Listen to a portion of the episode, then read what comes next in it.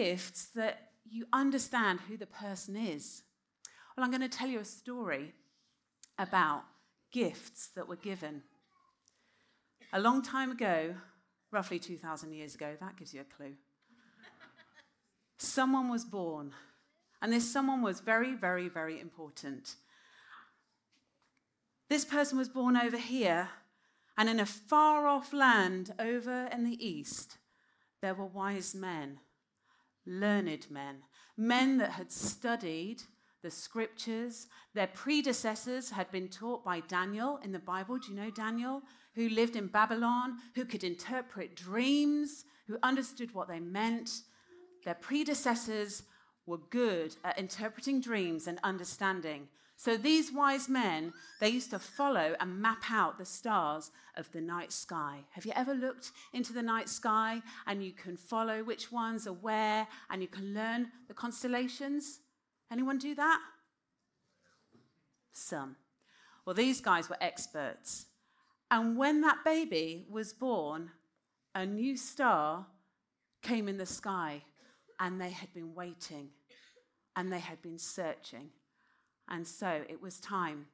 They gathered up all their servants and they had an entourage. That's a fancy word, isn't it? An entourage. I'd like an entourage. It means you've got loads of servants. They had loads of camels. I don't think I'd want camels, but they had loads of camels. And the camels all had saddlebags filled with stuff treasures, jewels, gold. Because these guys, they were wealthy, wise men who were advisors in the royal court. So they, they got onto their camels and they made their way, and it took a long time. But they were searching and following the star. Anyone know how long it took them? Asaph. 24 days. Good guess, like Advent, but no. Lottie. Three years bit too much, but you're, you're on the right line. Zachary.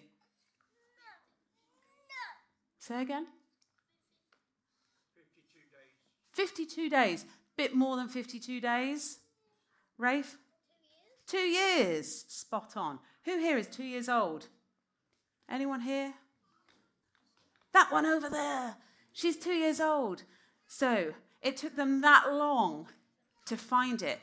And they were so close. They were nearly there. They came to Judea. They'd had many stops along the way. They came to Judea and they saw the palace of Herod, the king of Judea. And they thought, we will ask him because we're so close. We just need to know the exact location of the one we're searching for. And so they made their way with their camels and their entourage. And the guards on King Herod's palace were looking out. Hey, Amram. Camels. Are we expecting camels? No. It's not on my schedule to have camels. What's going on? They look like they have a lot of wealth. Hmm, visitors. I'll tell King Herod. He'll be very pleased. He likes visitors. Mm. So they got the word to King Herod, who was sat on his throne. Visitors, you say? They have gifts? Nice.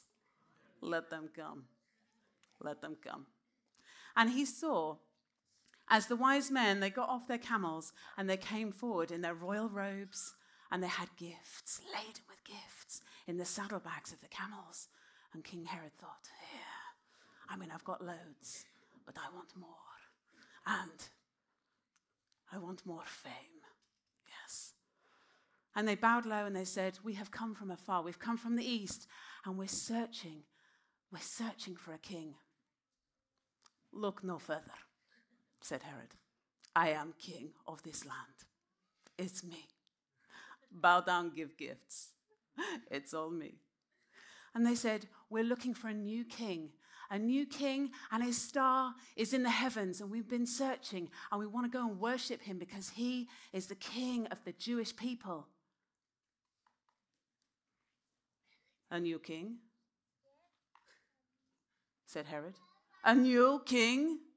A new king? Yes, we want to worship him. Of course you do.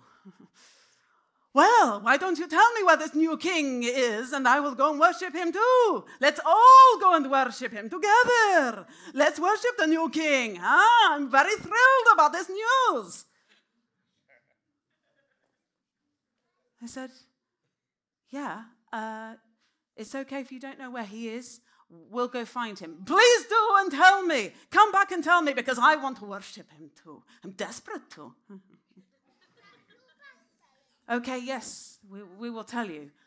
And they backed out slowly, thinking, he has got a screw loose. Back out, back out, back out. Well, God warned them in a dream not to go back to King Herod and not to tell him where the baby was. But they went, they carried on on their camels until they saw the star was above a small house.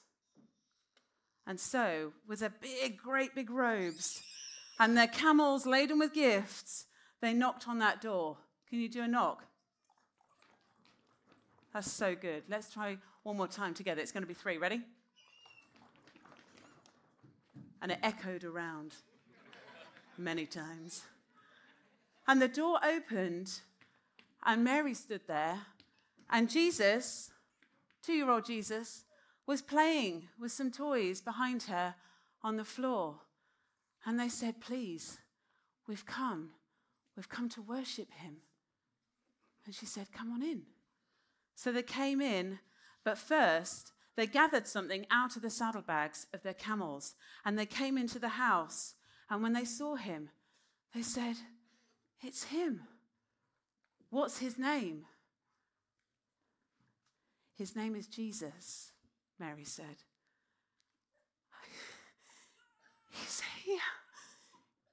It's Jesus. He's the one that heaven has sent. He's the new king. He's the king that's come to save us. The king foretold hundreds and hundreds of years ago by the prophet Isaiah. It's Jesus and they bowed down and they brought gifts. And Mary, she took the first gift and opened it. It was gold. She looked at Joseph. They knew who he was. He was a king. And then they gave the second gift, and she took it.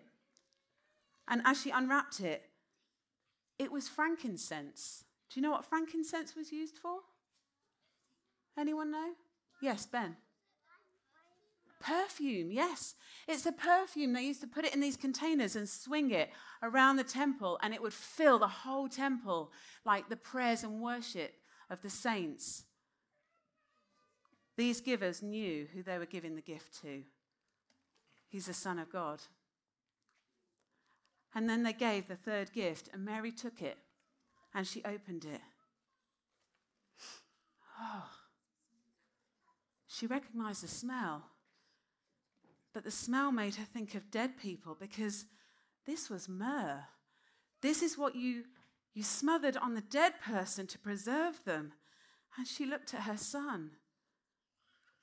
And she looked at the myrrh.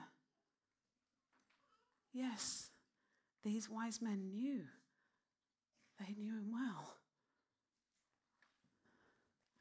They gave their gifts and they worshipped him.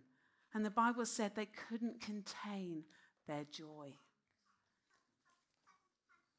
because they realized he was the gift. For God so loved the world that he gave his one and only Son for the lost, for the lonely, for the hurting, for the weak, for the despised, for the rejected, for the worn out, for the stressed, for the overburdened, for the ones who'd lost their way, for the ones who didn't know their identity, for the ones walking in darkness. He came that whoever, whoever believed in him would not perish, but they would have eternal life, the gift.